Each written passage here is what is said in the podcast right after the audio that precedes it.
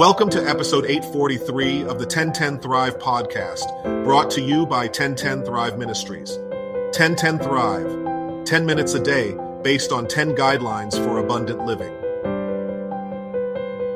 Daniel 2 presents us with a dream given to Nebuchadnezzar, king of Babylon, and interpreted by Daniel, a young Hebrew captive with an extraordinary gift from God. The dream reveals a statue composed of various materials and a stone, not made by human hands which strikes the statue and grows to fill the whole earth. This dream is not just a story from the past, it's a map of history and a beacon of hope for our future. The statue in Nebuchadnezzar's dream, with its head of gold, chest and arms of silver, belly and thighs of bronze, legs of iron, and feet partly of iron and partly of clay, represents the succession of world empires Babylon, Medo Persia, Greece, Rome, and the divided states of Europe. Each metal signifies not only the inherent strength and value of these kingdoms, but also their inherent fragility and eventual decline.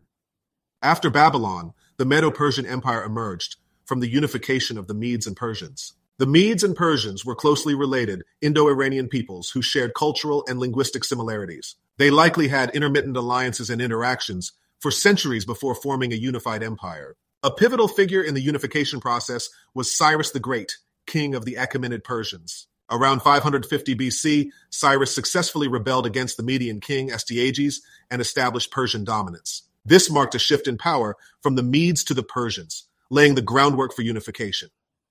This same Cyrus played a pivotal role in conquering Babylon in 539 BC, symbolized by the chest and arms of silver in Nebuchadnezzar's dream. The Medo Persian Empire rapidly expanded through military conquests and diplomacy, stretching from the Aegean Sea to the Indus Valley. The empire was known for its efficient administration, centralized bureaucracy, and satrapy system, dividing the empire into provinces governed by satraps. This system allowed for diverse cultural and religious practices within the empire while maintaining central control. The empire developed a sophisticated infrastructure network, including roads, postal systems, and irrigation systems. Medo-Persia fostered cultural exchange and artistic development, blending elements from various conquered territories. They made significant advancements in architecture, sculpture, and metalworking, leaving behind impressive monuments like Persepolis. The empire adopted and adapted writing systems from other cultures, contributing to the development of communication and record keeping. The next empire was that of the Greeks, founded by Alexander the Great. It is symbolized by the belly and thighs of bronze in the dream. Alexander's rise to power stemmed from a combination of factors, including his royal lineage, decisive actions to secure his position, effective leadership, and the opportune moment presented by the vulnerabilities of the Persian Empire. His ability to unite Macedonians and Greeks under his banner, coupled with his strategic brilliance and military prowess, paved the way for his momentous conquests and lasting impact on history. Alexander achieved a remarkable military record, remaining undefeated throughout his campaigns. He conquered vast territories stretching from Greece to parts of India, establishing one of the largest empires in history at the time. His innovative tactics, effective leadership, and well-trained army played a crucial role in his victories against numerically superior forces.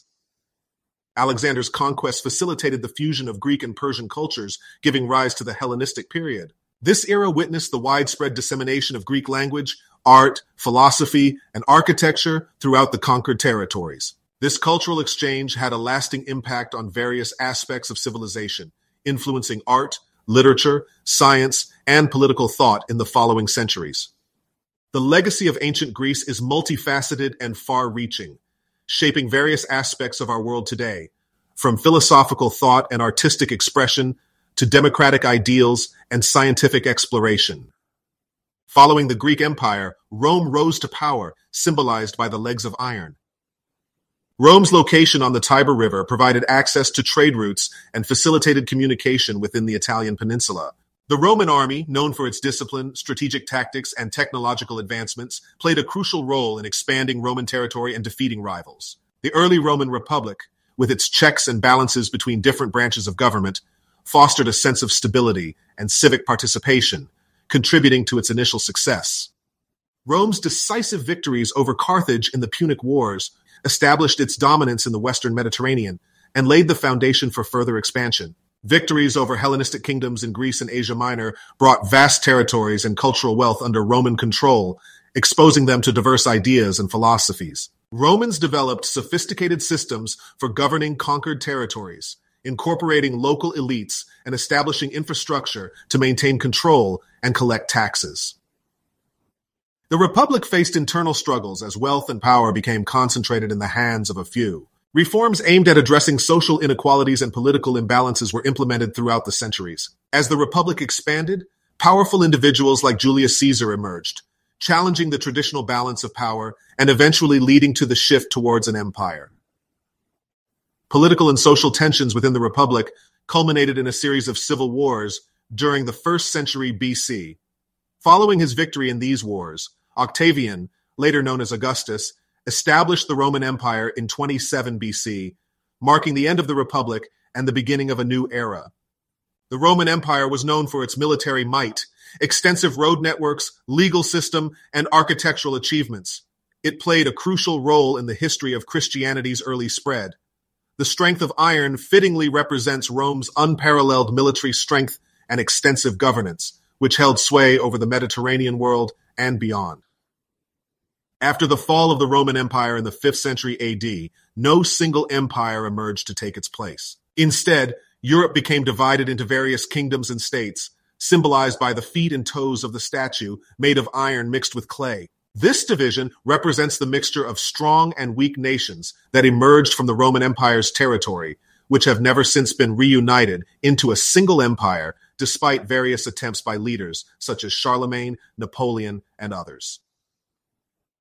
The central figure of this prophecy, the stone cut out without hands, symbolizes the kingdom of God, initiated by Jesus at his first coming and to be fully realized at his second coming.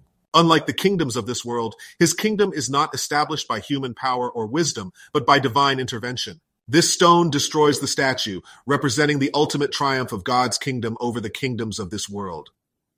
The accuracy of this prophecy is astounding. History has unfolded precisely as foretold, validating the Bible's claim to divine inspiration. From Babylon to the divided nations of modern Europe, we see the hand of God in history, guiding events according to his sovereign will. This prophecy is not just a history lesson, it's a wake up call for all of us living in the last days of Earth's history. The dream of Daniel 2 reminds us that earthly kingdoms are temporary and that our ultimate allegiance should be to God's eternal kingdom.